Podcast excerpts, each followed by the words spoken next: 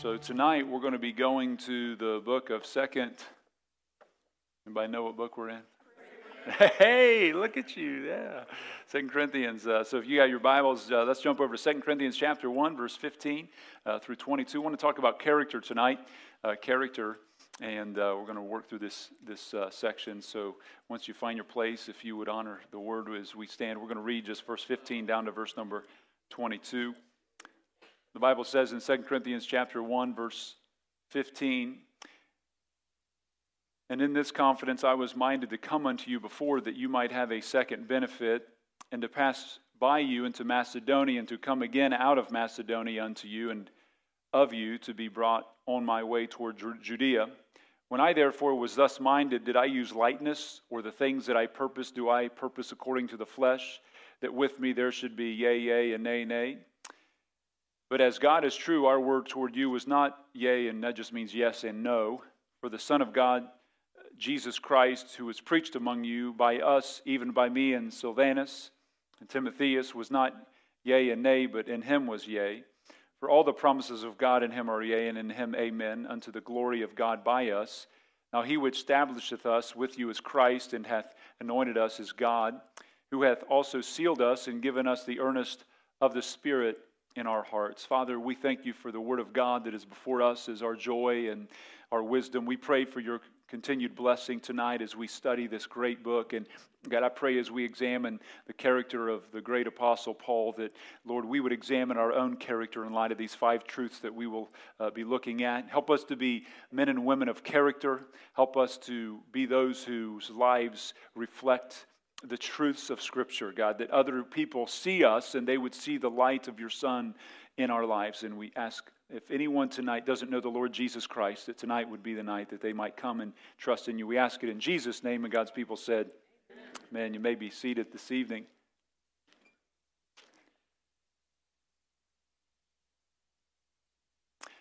When you examine someone, do you base their value on what they accomplish or on who they are as a person. Just consider that when you examine the life of an individual in your life, do you, do you see them and, in what they've accomplished and, and place value upon them based upon those accomplishments, or do you base value on something that's, that's, that's, that's more than that? In our society, we can often elevate someone based on performance and not on principle. We see that especially in the world of sports. Uh, people lift up certain athletes, say in basketball, that sometimes you want to ship them over to China and let them live there for a while because they love them so much. Amen. Michael Jordan's better than LeBron. Anyway. ah, look at that. I'll probably get somebody send a letter, you know, Pastor. But you know, we, um, we, we, we, we elevate people and give them such value based upon things they, they can do performance wise. But, but with God, it is not the external show that a person can put on, but rather the internal character and integrity of the person that God is interested in. Puritan John Owen said, A minister may fill his pews, his communion roll, the mouth of the public, but what that minister is on his knees in secret before God Almighty, that he is and no more. And so ask yourself who are you before God? Who are you when no one else is around? What does the integrity and character of your life reveal? What would God say you are in private? Because people can clothe themselves in some kind of external show or appearance and leave that setting and become something that is totally different. Robert Murray M'Cheyne, the great 19th century preacher, Scotland, said, It is not great talent God blesses so much as great likeness to Jesus. When you look at the life of Paul, he had all the external evidence of somebody who was wildly successful. He was the greatest missionary in church history. He, he went through the Roman world at that time on three great missionary journeys. And, and he was so effective. Churches were being birthed. He wrote 13 books of the New Testament, extremely influential. But Paul knew that his success was not based upon his own external successes or his ability, but, but he knew that his value was based upon God's view of him. 1 Corinthians 4, he says in verse 4 For I know nothing by myself, but am I not hereby justified? But he that judgeth me is the Lord. Therefore, judge nothing before the time until the Lord come, who both will bring to light the hidden things of darkness and will make manifest the counsels of the hearts. And then shall every man have praise of God.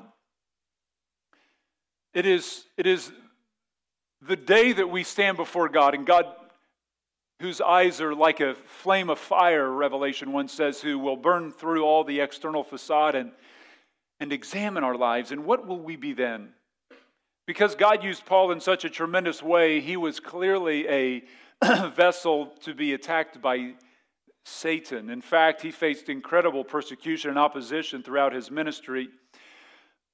he had many enemies. But the thing that hurt him most was the accusations and attack that he received from the churches, especially the church at Corinth, where he faced incredible assaults. At Corinth, there were false teachers who were attacking Paul's character and seeking to undermine his authority. The reason they did this was because they wanted the platform. They wanted to have the authority in the church, and as a result, they had to undermine, undermine Paul's character. And so they sought to attack him. And, and, and, and that's why he writes, one of the chief reasons he writes Second Corinthians is because he's got to defend himself on these attacks. he's, he's not at Corinth at this time, he's He's, at, he's 350 miles away and he's uh, in Ephesus and, and, he's, and he's dealing with hearing these assaults on his character from hundreds of miles away, uh, Aegean Sea between him and Corinth. And, and, and he has to address these things because he launched the church at Corinth. He started that church. He administered there for a year and a half, and now false teachers crept in and were seeking to undermine him. In his book, Profiles on Courage, John F. Kennedy wrote Great crises produce great men and great deeds of courage. The great challenges and crises people face reveal character. Put somebody in a furnace and you'll see what they're made of, right?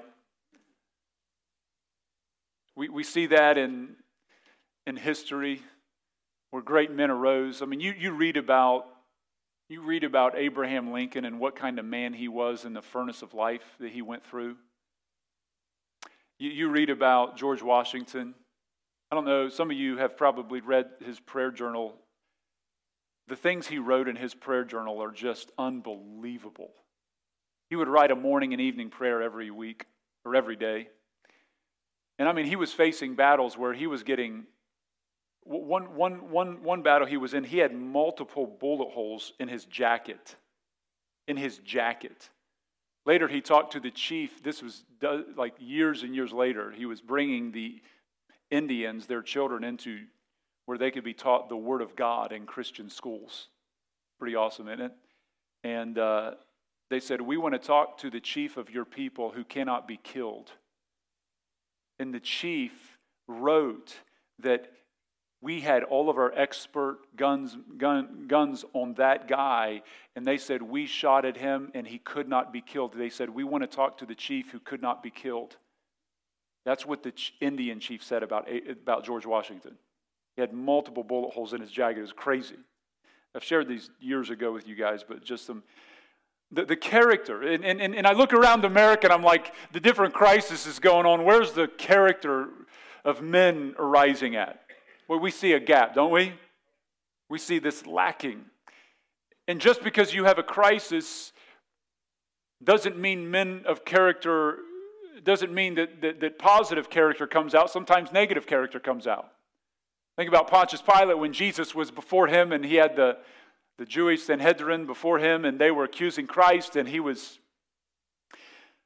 dealing with this incredible pressure from the Jewish people to crucify Jesus. Pontius Pilate, knowing Jesus is innocent, caves to the crowd, and jurisprudence goes out the window, and he delivers Jesus to be crucified. He caves in his frailty and washes his hands of the matter. The crisis of the wilderness journey exposed the weakness of faith of the nation of Israel. But it also showed the great courage and character of men like Moses and Joshua as well, didn't it? But here in this crisis situation and challenge to Paul, his character shines through in this section of Scripture. And I want to look at, look at that this evening the character of a faithful minister and look at five truths that come out as we're working through this verse by verse study through the book of Second Corinthians. First of all, those with character have a clear conscience. And, and, and we talked about conscience last week, but I, I, I, felt this needed to be pulled back in because it's in this section of Scripture. But we, we examined in detail verse 12 through verse 14, so I'm not going to labor into those verses, but I want to mention that in this area of character. Verse 12 of chapter 1 says, For our rejoicing is this, the testimony of our conscience that in simplicity and godly sincerity, not with fleshly wisdom, but by the grace of God, we have had our conversation. That's talking about their conduct in the world and more abundantly to youward. Last Wednesday, we asked the question Is your conscience clear? Conscience is a word that refers to the soul of man reflecting on itself. God has given everybody a conscience. And conscience is to your your, your, your, your body what your nervous system is. Consciousness to your soul, what your nervous system is to your body. It stings you. It's designed by God as a way to deter you from sin, to, to encourage you when you do right. It, it, it, it, it applauds good behavior, it disciplines you internally of wrong behavior. And we said it's really the highest court in the land, isn't it? Because you could claim your innocence before a court and they may wrongly justify someone who did something wrong, but that person's conscience could, could slay them on the inside. So, conscience is the highest court. It, it's not perfect. We, we talked about how conscience can be skewed. The Bible talks about you can sear your conscience, you, could, you can, you can uh, manipulate your conscience, but, but you need to know that uh, God has given us that. Paul uses the word conscience 23 times in his letters. And notice what he says in Acts 24 16. He says, Here do I herein do I exercise myself to always, to have always a conscience void of offense toward God and toward men. And, and I want you to think about that. Do, do you strive as a character of a man or woman of God? Do you strive to have a clear conscience with people and with God? That you could say, you know what? There's nothing in my soul that is against that person, nothing in my soul against uh, that, that's, that's, that's doing some sin in secret that would be offensive to God. I am clean before God and man. Paul was accused by false, teach, false teachers of facing all kinds of trials and hardships and persecutions in his life, and they were saying it's because he's got some sin in his life. This guy's got something going on that's causing all of this. Uh, they, they mention it in 2 Corinthians 10, verse 2. Paul says, uh, Some which think of us as if we walked according to the flesh. Uh, Paul was not one who lived in open or known sin, though Paul spoke very clearly in Romans 7 of the battle with sin. He recognized that in his flesh was no good thing. Romans 7 15, this is what he writes. And the reason I'm reading this to you is because he wrote Romans while he was at Corinth. So, what you're reading here is stuff I'm sure he preached on there, right? So, so Romans 7:15 he says for that which I do I allow not for what I would that do I not but what I hate that do I. Looks like somebody who's who's really having some internal battles right? He said if then I do that which I would not it is no more I that do it but sin that dwelleth in me or I consider the law that uh, that it is good now then it is no more I that do it, but sin that dwelleth in me. Verse 17, verse 18, for I know that in me that's in my flesh dwelleth no good thing, for the will is present with me. I, I want to do what's right, but how to perform that which is good I find not. So he, he begins, and, and he goes into this dialogue throughout this chapter from really verse 14 down to verse 25. But in verse 24, he says this, O wretched man that I am, who shall deliver me from the body of this death? So reading between the lines, if I may, I, I, I, would suppose that he probably shared some of those truths with the church at Corinth, and the false teachers took some of those words and used them against him. You know, Paul bares his heart and says, You know what? I struggle. There's some things that I'm battling in life, and I things I don't want to do, I do sometimes. Things I don't want to do, I do. And, and, and, he's, and he's talking about this, and those false self righteous Judaizers. Oh, this guy must have some sin in his life. This guy must. You know, the truth is, the closer that you get to God, the more you will see your wretchedness. W.A. Criswell, one of the great old time preachers of the last hundred years, said this Anytime that a man feels that he's worthy, that he is good, that he is righteous, he just hasn't seen the Lord. He's never been in the presence of God, for the closer a man comes to God, the more sinful and unworthy he feels. If you can leave a deep study of the Word of God and say, you know what, I am such a good person. Have you ever read through the crucifixion of Christ and say, man, I am so awesome? I, I you know, I, I, now I know why God loves me. Well, I, you know, I'm a, I'm a really good person. No wonder my wife would love me, or if you're like, no wonder your husband would love you. I mean, you, no wonder, you know, no wonder God would save me. That's so foreign, isn't it? That's ridiculous. It's laughable. Adam and Eve hid from the Lord in the garden. Their sin made them hide from him. When Job encountered the presence of God, his response in Job 40, verse 4 is Behold, he said, I am vile. That's how Job responded in the presence of God after he lost everything. God comes to his, Job's starting to question God. God shows up, asks him 100 plus questions, and Job says, I'm vile. I've spoken once, he says, of things I knew not. I will take my hand and place it over my mouth. I will not speak again. He said, I repent in dust and ashes. He, he saw himself as sinful. When Peter understood who Jesus was in Luke chapter 5, verse 18, Luke 5, verse 8, it says, When Simon Peter saw it, he fell down at Jesus' knees, saying, Depart from me, for I'm a sinful man, O Lord. there is a doctrine called perfectionism that's taught by some denominations that teaches you can become sinless. I've talked to people I was talking to some guys before church about golf, and I remember being on a golf course one time with, with a guy, he's in his 80s, and he waxed me. I was so mad. Like, why don't you get off that cart and let's walk, old man? I'm, I'm catching up to him, you know, my, my bad leg, I, he outwalked me too. I mean, he hit it as straight as an arrow the whole way down the field. And um, and I, I, I, shared the gospel with him. I started talking about Christ, and he says, You know what? He said, I, I'm, I'm perfect. I almost fell over. I said, Your golf game's nearly perfect. I said, But good night. And uh, so I began witnessing to him, and he says, Oh, I've been saved. He said, But I don't sin anymore. I said, Let me ask you a question. We golfed several holes. I said, Why didn't you tell me about Jesus? You're so perfect, why didn't you bring Jesus up to me? He didn't have really a good answer. You know, that, that, that, that, that is such a, that's a person that's not walking close to Christ at some level. How can you be in the presence of the sun and not see the darkness?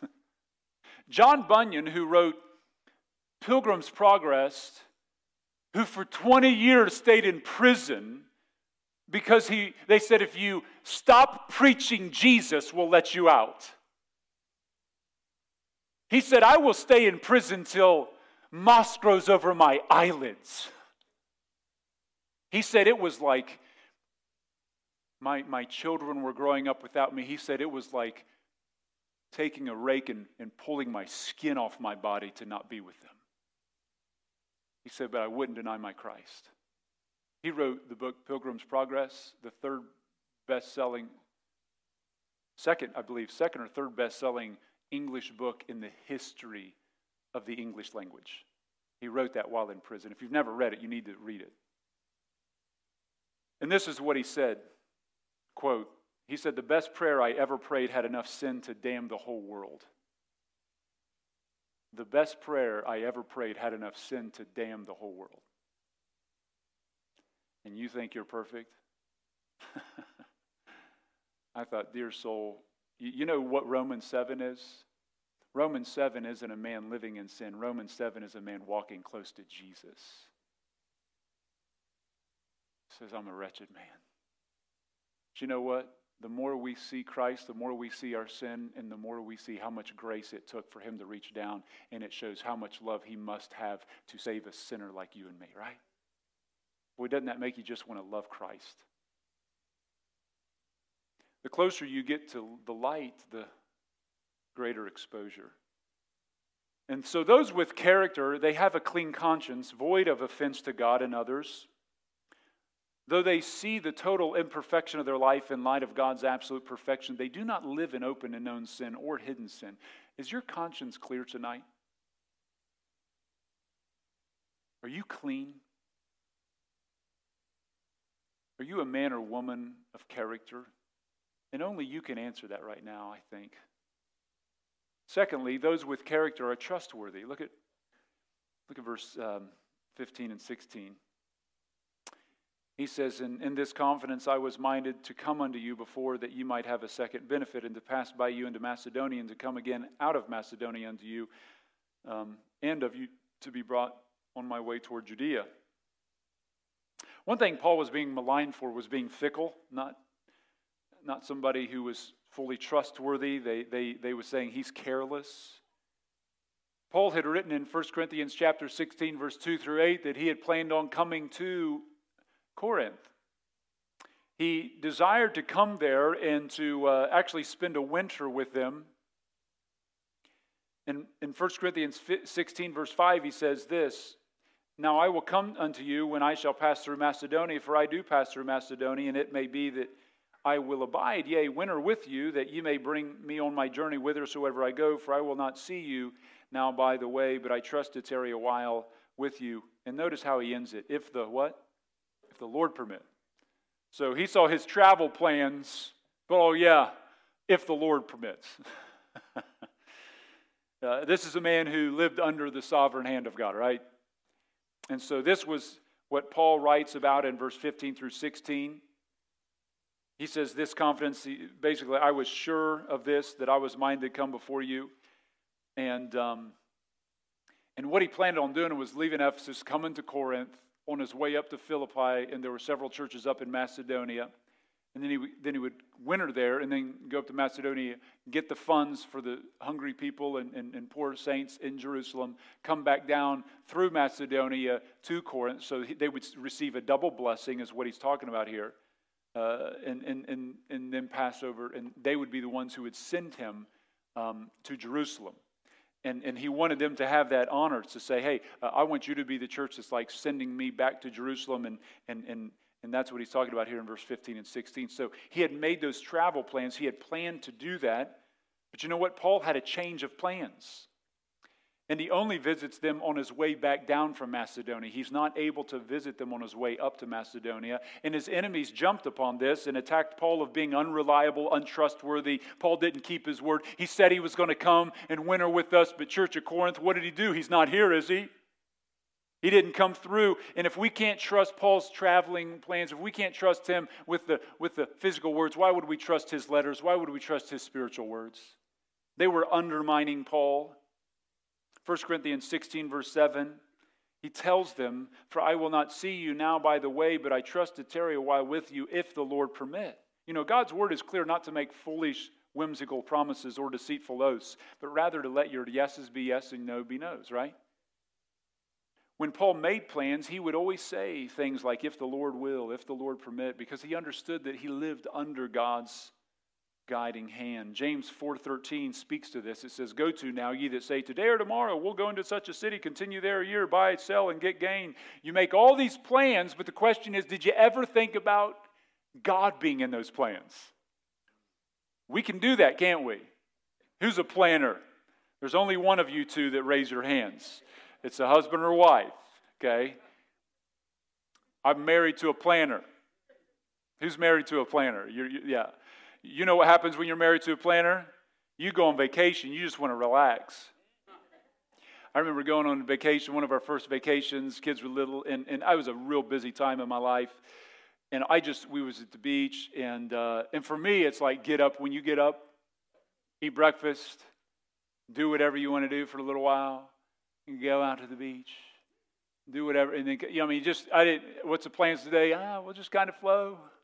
I'm, I'm a, I'm a, spur of the moment guy, man. I can change plans, I can, I can flow with that. But a planner, it causes stress. If it's not on the agenda, right?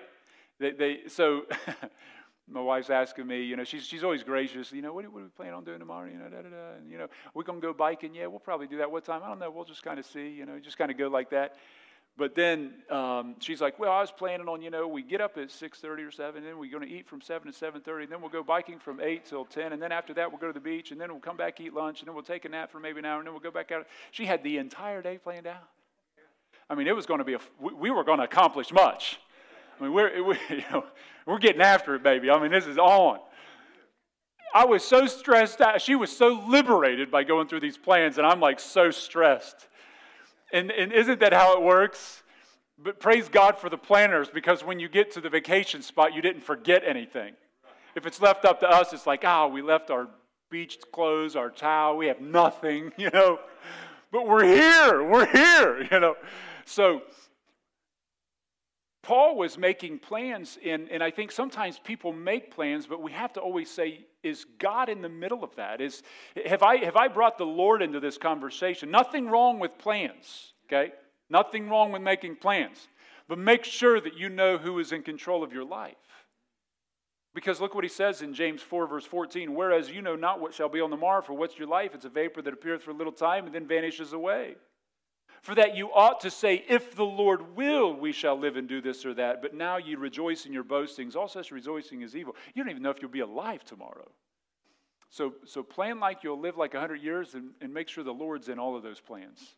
You know, this is what I'm planning to do next year, but, you know, I'm, if the Lord wills, this is what we're going to do. This, so, so that's the way you need to navigate that according to Scripture. Paul's circumstances changed, which caused his plans to change, but you know what? His character did not change. But those who opposed Paul accused him of not being trustworthy. And, and look how he responds in verse 17 and 18 to this accusation. He says, When I was therefore thus minded, when I, when I was minded to pass through Macedonia to be with you guys, then come back through to, to be with you, he says, Did I use lightness? Was I fickle? That, that, that's what that word means, wavering. Or the things that I purpose, do I purpose according to the flesh. In other words, he's saying, Am I just being led by the flesh? Am I just looking for what's convenient for me, ministering to myself to please me and not the Spirit? That with me there should be yea, yea, and nay, nay. What that means is, you ever said, you know, that person talking out of both sides of their mouth? And what he's saying is, you, you think when I say yes, it doesn't really mean yes, but when I say yes, I really mean no, and when I say no, I really mean yes. He's like, is, that's not, the, that's not the case. Verse 18, but as God is true, our word toward you was not yes and no. We weren't saying yes, but really meaning no. That's not what we were doing. We were not untrustworthy. Paul is declaring his word was honest. He was a man of integrity. Anybody here ever have a change of plans before that perhaps offended someone? You know, honey, we were going to Longhorn, but the only thing left open is McDonald's. It's not a good change of plans. Now, that's not me. That was Phil Worthington. That. oh, I'm teasing. I'm teasing him. Uh, feels like that's the last time I'm going to talk to Josh before church. He gets in his, gets in his sermon. But sometimes we can change plans. And you know what? There's sometimes people can get really upset because something comes up, they don't understand, and, and, and, and things have to be changed. You know, misunderstanding can happen among people, it can happen in families in marriages among Christians. Sometimes those misunderstandings can create an entanglement that gets really messy. This can often lead to people attacking one another. Once people start questioning someone's integrity or trustworthiness because of that misunderstanding, a lot of problems can arise. Um, I want to highlight something that 1 Corinthians 13 says. There's, there's 15 qualities of love according to 1 Corinthians 15 that Paul writes. And he wrote this again to the church at Corinth. And in 1 Corinthians 13, one thing he says about love is this. In verse 7, he says, Love believeth all things. And what that means is this if you love someone, if they do something, and what they do could be taken in one of two ways, love always opts for the most favorable position. Love would be worded like this in the court of law they're innocent until proven guilty. So when you get that text, could be taken one of two ways. I, am sure they meant it the other way. When, when, you, when, when somebody didn't shake your hand, when somebody forgets something, when somebody, there's a misunderstanding, it's like, I'm sure they didn't mean it that way. I'm sure they meant it the other way. You say, Well, I don't want to be naive. Well, well, love is not naive, it is very discerning, but it's also very gracious. I was reading this week where one theologian said God puts a lock on his judgment, but a hair trigger, trigger on his mercy. We're thankful for that, aren't we? Are you someone who is trustworthy do you have to lie and be deceitful about things in life? Are you honest before the Lord? Also, do you show a loving, gracious spirit with others if there's a misunderstanding? This is important in marriage, isn't it? Let me say this. If you ever communicate with somebody and it's about an important thing, please do not text about it. Did you hear me? Please do not text about it. 93% of our communication is done nonverbal. What does that mean? That means only 7% of our communication is understood through the actual words spoken. Really? Oh, really? Really? You can take it so many different ways diction, tone, facial expression, body language, emotional energy. So I do this with our class all the time when we're in our LBI, our Bible Institute, and they'll give me the answer, and I'm like, I'll respond back, that's the answer? And they're like, isn't it? And I'm like, well, yes. But just because of the way I respond, they think it's wrong, and they haven't caught on yet. They just keep responding in fear, and they. Somebody said, "Oh, it's good for them." I like to stress them out. Must have been a mother. All the dads were like, lay it on them, lay it on them. You know, don't you appreciate when you're misunderstood and somebody says, you know, I know you didn't mean it that way, but uh, where they give you the more favorable? Let me ask you this Do you think God could assume the worst in us easily? If God could assume the worst in us, but He is so gracious to us, should we not also be gracious to others? Thirdly, those with character also have consistent lives. They not only have a clear conscience, they're trustworthy, but they have a consistent life. He says in verse 19a, For the Son of God, Jesus Christ, who was preached among you by us, even by me and Silvanus and Timotheus. Paul argues here that the gospel is faithfully preached by him and two others. I like what Wiersbe said. He said, The witness and walk of the minister must go together, for the work that we do flows out of the lives that we live. Does it matter to you how I live? It should. Does it matter to you how the, the deacons and trustees and teachers and, and, and, and leaders of the church live? It's a big deal, isn't it? It should be. Paul had spent a year and a half preaching and ministering in the church, and they had seen his life and heard his preaching. That witnessed his faithfulness. And here in verse 19, he argues that the gospel was faithfully preached. He says Silvanus, uh, that's the name, it's another way you could use the word uh, uh, Silas. So you could, you could write that in the margin there if you'd like. But Silas is the uh, traveling companion on Paul's second missionary journey with Paul uh, when Barnabas had separated from him. And Timothy was uh, his younger son in the faith, if you would. And he argues how foolish, how foolish is it to believe that the life changing gospel, as reliable and trustworthy as it is, that was preached among us to you, but somehow now the messenger of that gospel is unreliable and untrustworthy? If we brought you a trustworthy gospel, do you think we're not trustworthy in our traveling plans? I mean, if we're trust, this is an argument from the greater to the lesser. If, I, if I'm faithful with the weightiest thing, how would I not be faithful with the lesser thing, right? How foolish to believe Paul concerning eternal truth, but then think he is untrustworthy about physical matters. That's what he's talking about here. Paul's message lined up with his life. He was a man who was consistent both in preaching and living. He told them in 1 Corinthians 11 1, he says, Be followers together of me even as I also am of Christ.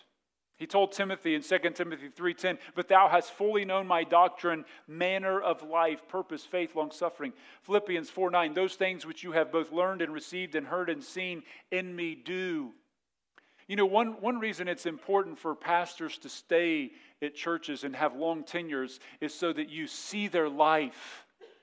You imagine a pastor coming in three years, leaving, and another guy coming in, leave, and just you, like I don't even know the guy long enough to know what he's like. You know, you, you, don't, you don't see what their character is, you don't get to know what their life is like. But as years go on, time and truth hold hands, don't they? You, you, can, you, can, you can see the character of a person, that they're not perfect, but they are faithful. 1 Thessalonians 1 5, Paul said, For our gospel came not unto you in word only, but also in power and in the Holy Ghost, and in much assurance, as you know what manner of men we were among you for your sake. Friend, when, when people see your life, do they see a faithful life? Does your walk match your talk? Like, would your spouse say that, you know what, their life is faithful? Um, you know, one of the blessings is my wife expects me to live what I preach here. It's a good thing, isn't it? I have four children who sit in this sanctuary and they watch me. And so Feel free to anytime say, what, what's, what's he like at home? Well, he likes ice cream. he likes roast on Sundays. I think we uh, had 50 people go to Bob Evans Sunday. I was preaching on roast, and then Bob Evans, I think the two married each other, and there's all these people down there trying to beat the Presbyterians to the Bob Evans restaurant. So I'm telling you, when you preach on food long enough, like they're just like ready to go, man. It was like, this is not good, you know. So, so character is a big deal when it comes to how you live. Just the last couple things, and we'll be done. Fourthly, those with character have a consistent message. He says in verse 19, the second part of that verse, For the Son of uh, God, Jesus Christ, who was preached among you by us, even by me and Silvanus and Timotheus, was not yes and no or yea and nay, but in him was yea. For all the promises of God in him are yea, and in him amen, unto the glory of God by us. And here he's saying his message is consistent. It was faithfully preached by Paul, by Silas, by Timothy. Their message was not untrustworthy. It was yes. They didn't mean no by yes, they meant yes. Their faithful preaching, a, preach, they faithfully preached a message that was true and honest because it was centered on the person and work of the Lord Jesus Christ. In verse 19, for the Son of God, Jesus Christ, verse 20, it says, Or all the promises of God in him are yes, and in him amen. The word amen comes from a Hebrew word, amen, and it just means truly, verily, so let it be. It's, it's used in places like Deuteronomy 26, 27, verse 15 and 16, like they would say, Cursed be that man that maketh any graven image, molten image, and abomination of the Lord, the work of the hands of the craftsman, putting in a secret place. And all the people answered and said, Amen. Cursed be he that sitteth light by his father or his mother, and all the people shall say, Amen. So, what they were doing was, as they were pronouncing the decrees of God, the people were saying, Yes, that's a righteous judgment. Let that be. It is also used in the New Testament as well as the Old Testament as, as an affirmation of those truths and as a praise response. 1 Chronicles 16:36 says, "Blessed be the Lord God of Israel forever and ever." And all the people said, "Amen," and praise the Lord. So in our churches, you don't have to say amen. You can say amen. You can I was going to say you can say whatever you want, but that's not the case. There's some things you you should not say. But uh, the New Testament What's interesting is every writer of the New Testament ended their epistles and letters with the word amen. Revelation 22 21, you know what the last word of the Bible is? The grace of our Lord Jesus Christ be with you all. Amen. So when you say amen, what you're saying is, God, let that happen. God, I agree with your word there. That is true. Let that come to pass. Amen to that. And what Wiersbe is saying is Jesus Christ is our eternal amen, our eternal yes. Jesus will fulfill every single promise of Scripture. Paul preached that faithful message. He never wavered from this. In 1 Corinthians chapter 2, he said, Brethren, when I came to you, I came not with excellency of speech or of wisdom, declaring unto you the testimony of God. For I determined not to know anything among you save Jesus Christ and Him crucified. And I was with you in weakness and in fear and in much trembling. My speech and my preaching was not with enticing words of man's wisdom, but in demonstration of the Spirit and power. He says this that your faith should not stand in the wisdom of men, but in the power of God. Paul preached Christ because Christ is the power of God. Christ will bring fulfillment to God's promises. You know, Paul could have changed his message to fit the desire of the modern culture of Corinth, but he doesn't do that. He held up the faithful gospel. This is a man of character. And we need character in our pulpits of our country. We need men who hold to the gospel and are unashamed to speak about Christ and sin and repentance and holiness and righteousness. Those with character have a message that remains the same. They don't change the message based on their, uh, their audience. You know, ministers and faithful Christians, we're not to be politicians, right? We, we don't test the crowd and mold to those around us. Rather, the, the message flows out consistently. We don't praise God on Sunday morning and then forget Him on Monday at work. What, what would others say about your words? Do you have a consistent message that reflects a godly character? Are your words the same according to truth, according to Christ, no matter what crowd you're in? Well, that's a big deal, isn't it? And then lastly, those with character are established by God.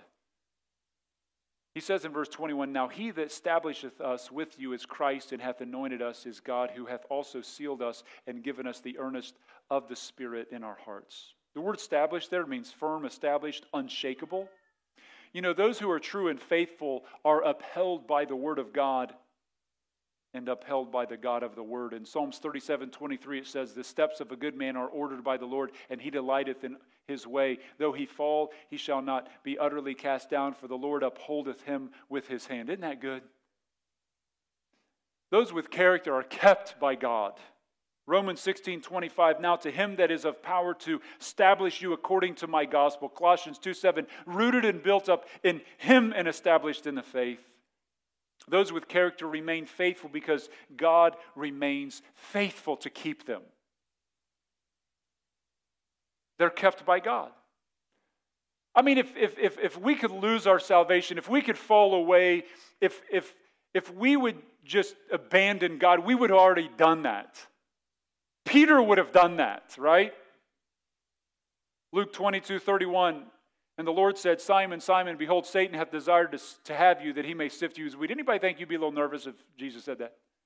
I'm going to tell you, Satan's come after you, Peter. He, he wants to sift you like wheat. Look what Jesus says. What What's he say in verse 32? Does he say, hey, you, you need to like get into a closet somewhere. You need to hide somewhere. You need to get down to the temple. You need to, what's he do? You know what Jesus does? He does the best thing he could do for him. He says, but, but I have prayed for thee that thy faith fail not. You know how many times on my face before God, I pray this all the time. God, my God in Christ Jesus, Jesus, would you pray for me like you prayed for Peter?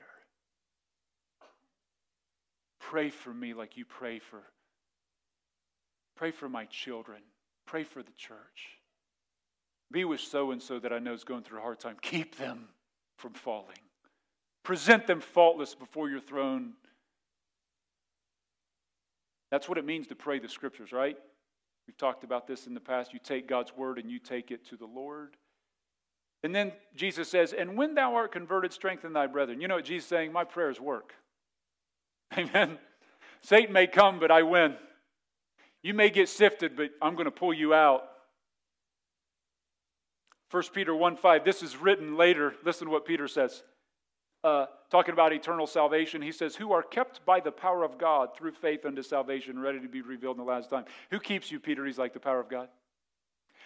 you know what he says after verse 32? I didn't, I didn't share it with you, but in Luke uh, chapter 22, verse 33 and 4, Peter's like, I will never deny you, Christ. I. And Jesus is like, Is that a rooster right here? oh, that's you, Peter, but I'll hear a rooster here soon. 2 Corinthians 4, verse 8 9 Paul says this just a couple chapters later to the church at Corinth. He said, We're troubled on every side, every side, yet not distressed. We are perplexed, but not in despair, persecuted, but not forsaken, cast down, but we're not destroyed. Why not? You know why? Because God has established us. The, the word established there is the Greek word bebao. It also was a business term. It speaks about fulfilling a contract. This is a contractual term. It was an assurance that the seller gave to the buyer that the product was as advertised or that the service would be rendered as promised. You know what that God has done for us? He has stamped us with His Holy Spirit. And we cannot be lost. You are kept by God. 2 Corinthians 1:22 he says, Who hath also sealed us and give us the earnest of the Spirit in our hearts. You know what earnest means? It means uh, down payment like, like earnest money, like a down payment. So uh, when you buy a house, you put earnest money on that, right? Uh, God has sealed you with his holy spirit and placed him upon you as a seal of his promise ephesians 4.30 says grieve not the holy spirit of god whereby you are sealed unto the day of redemption in paul's day being sealed spoke about a letter where they would take a document and fold it up after it was written, and they would take a signet ring, dip it in wax, and stamp the letter. And uh, if it was done by a king or another official, the seal would signify the document was official. The only person allowed to open a document was the person it was addressed to. When we get saved, Jesus literally stamps us with the signet ring, which the Bible refers to as the Holy Spirit. The arrabon is the Greek word for this to, the only one who will open this is the Father. He has sent us to the Father to open on the day of redemption. No one has power to break that seal. You know, when they sealed the tomb when Jesus was crucified, they came and put a Roman seal on it. What they were saying is, no one can break this seal, or the judgment of Rome will fall upon you. But that morning, a power greater than Rome broke that seal. What's interesting, too, is the Greek word arrabon, where we get the word sealed at, also came to mean in the Roman world, it was a word for the engagement ring. You know what God has done? He has given you an engagement ring called the Holy Spirit, and that marriage supper is going to happen, that marriage in heaven. You know what the Bible tells us that Jesus has gone to prepare a place for us. That's what Jews would do. When they had a marriage coming up, they would go and prepare their home, and when the, when the home was ready, they would come and get their bride. Jesus says, I'm coming back. Coming back. And I think that coming is soon, isn't it? So tonight, what's your character like? What's your character like? Those with character, they have a clean conscience. Is your conscience clean tonight? They're trustworthy. They live a consistent life. They speak a consistent message, and they're established by God. Praise God that He who began a good work in us will perform it to the day of Jesus Christ. You, you understand tonight the reason you're here is not because you're good. The reason you're here tonight is because He's good. The reason you love the Word is not because we are so good, it's because He put that love in our hearts for this. Some of us used to hate this. And grace took the scales off and opened us to the reality of God and Christ. Well, we have so much to be thankful for. And so tonight, if there was ever a day in our world that we need to be people of character, it needs to be in 2023. Let our wives, our children, our, our husbands, let our neighbors, let our coworkers know that through our living, through our words, through our life, through being established in Christ, that we are people of character. If you don't know the Lord Jesus Christ tonight, why don't you come? Tonight could be a night you could give your life to Christ. Maybe you just want to come and spend a moment in prayer. Whatever your need is, you're welcome to come. Let's all stand as we conclude with the time of prayer. The altars are open, and you want to come and spend a moment in prayer, you're welcome to do that. If tonight you need to make a spiritual decision, we have men and women at the front that could talk with you. Father, we thank you for your word tonight. It is our joy, it is our wisdom. We thank you so much for the gospel. We thank you so much for grace. Thank you for being a perfect God. There is no flaw in you, there is no error in you. And I pray, Father, that you would bless each person tonight who's in the hearing of your word, that your word would, would produce great fruit. You promised that you, your word would not return void, it would accomplish all your desire. May you accomplish all your desire in our lives. We ask it in Jesus' name. Amen.